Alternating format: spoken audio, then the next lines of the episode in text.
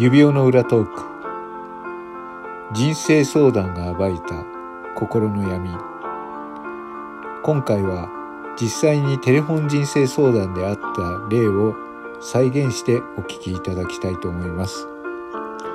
2004年8月26日のテレフォン人生相談の会主乱の父による母に対する虐待は子供たちが家を出た後も続き母が父に手をかけて終わる。服役後ほどなくして母親は自ら命を絶ちました。自身の夫婦関係に苦しみながらも母の虐待は知らなかったという相談者。この相談者に危険な匂いを感じた回答者マドモアゼル愛さんが対峙します。それでは再現の音声をお聞きください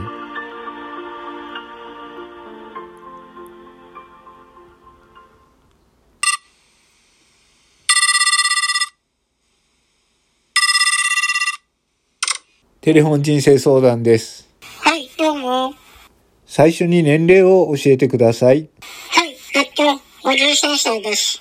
結婚してます？はい、結婚しております。ええーご主人はおいくつですか？っと、50、58歳です。?58 歳。えっと、お子さんは？はい、3人おります。え何歳でしょうか？っと、31歳と、それと30歳と、あと、えっと、20歳の子がおります。はい。で、相談ですか？えっとですね、あの、夫婦間のことでもあるんですけれども、はい。あ、はい。それで、あの、結構父はお酒が入ると、まあ、うちの中で暴れたり、まあ、不安っていうのもあったんですけど、はい。そんなことで、なかなか辛い思いはしたんですね。はい。あの、あなたは何人兄弟ですか？私は、あの、4人兄弟です。?4 人兄弟で。えっと、あなたは何番目？真ん中ですね。え？あの、3番目ですね、上から。上から3番目。はい。それで男女はどうなってる？一番上は姉で、それで兄がいて、で、私がいて、妹です。はい、わかりました。はい。はい、えー、それで？まあ、これで、それでまあ、こちら、あの、私結婚しまして、えー18で親元離れて、こっちと継ぎまして、はい、まあ、実家のことは心配していたんですけど、はい、まあ、仲良くやってるっていうことで、まあ、安心はしてたんですね。はい、それで？それで、まあ、あの、子供を育ててて、まあ、まあ、あまり、あまり実家にも、まあ、経済的なこともありまして、あの、帰ることはなかったんですね。はい、それで、うん、ちょっとあの、突然、あの、父が亡くなったっていうことで、電話が入りまして、はい、まあ、あの、行きましたら、あの、私は何も知らされてなかったんですけども、本当、あの、父のですね、まあ、お顔を見ましたら、はい、まあ、首から、うん上はもう紫だったんですけどね。はい、それでもう、あの、母はって探した時には、もう母は、あの、刑務所だったんですね。え、え、今、どこに行ってるって言いました？あ刑務所なんですね。え、刑務所に行って？あの、あ母が、まあ父の首を絞めちゃったんですね。え、え、え？それで、あの、その時行った時にはもう父は、まあもちろん、あの、棺の中でしたけど、あの、母も、まあいなくてというところで、うん、何が何だかわかんなくて、私は父の前で、ま、泣き叫んでたんですけどね。はい。それであの、母は、あの、父から知らんで、まあ、父に、まあ、虐待を受けていたんですね。それで私はもう、そんなこと一切話は聞いてなかったもんですから、はい。それで母がいじめられてるのは、まあ、その証拠に自分が叩かれていた鉄の棒、鉄の棒のようなものをしまってたんですね。はい。そう、そう、隠してあったんですね。うん、うん、はい。まあ、それは警察に来て、うん、言われた母はいじめられてたんだってことは、私たち兄弟は、まあ、分かったんですけどね。あの、その、そんなに、あの、その、はい。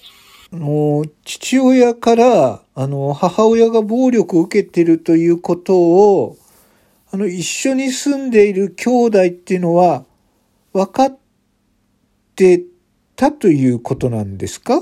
そうですね。母は、まあ、耐えて、耐えてたんですね。ただ、鉄の棒でって、はい。その、あの、どういう形の暴力だかはわかりませんが、そこまでのことが一緒に住んでいる人間にわからないでしょうかね。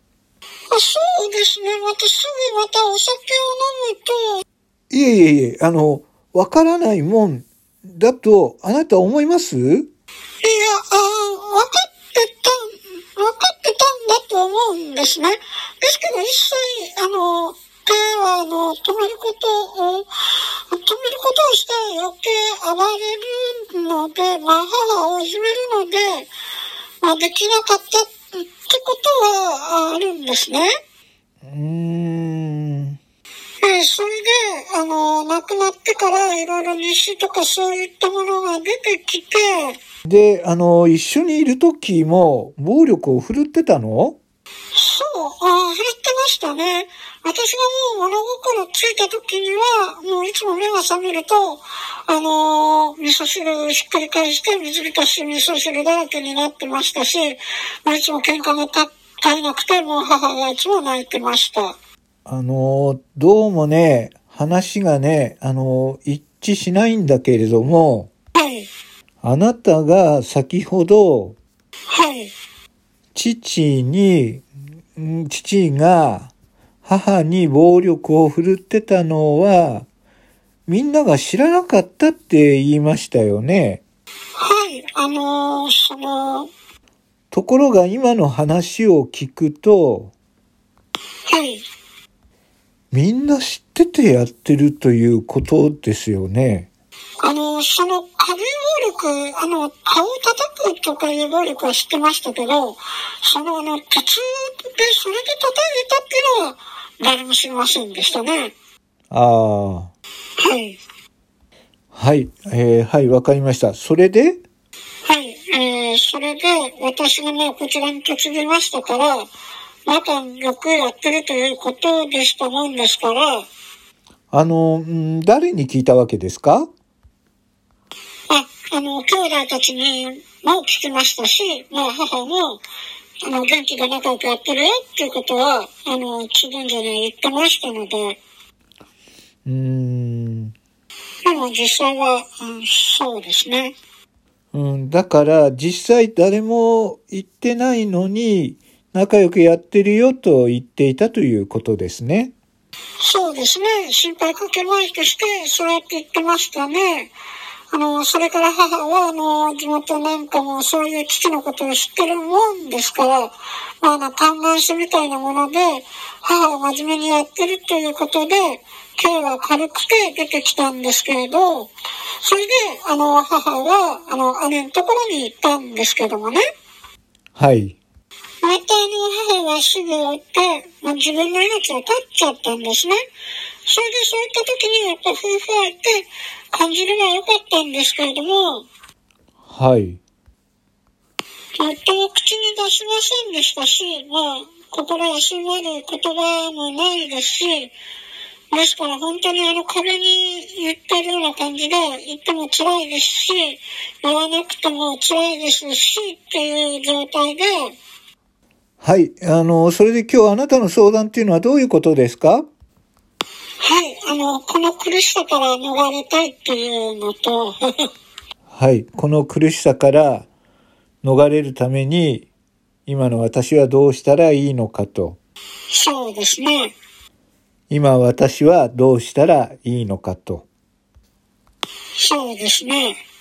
はい。わかりました。それでは、えー今日スタジオに、えー心についてのエッセイストでおなじみのマドモアゼル愛先生がいますので、伺ってみてください。はい、よろしくお願いします。この配信は続編に続きます。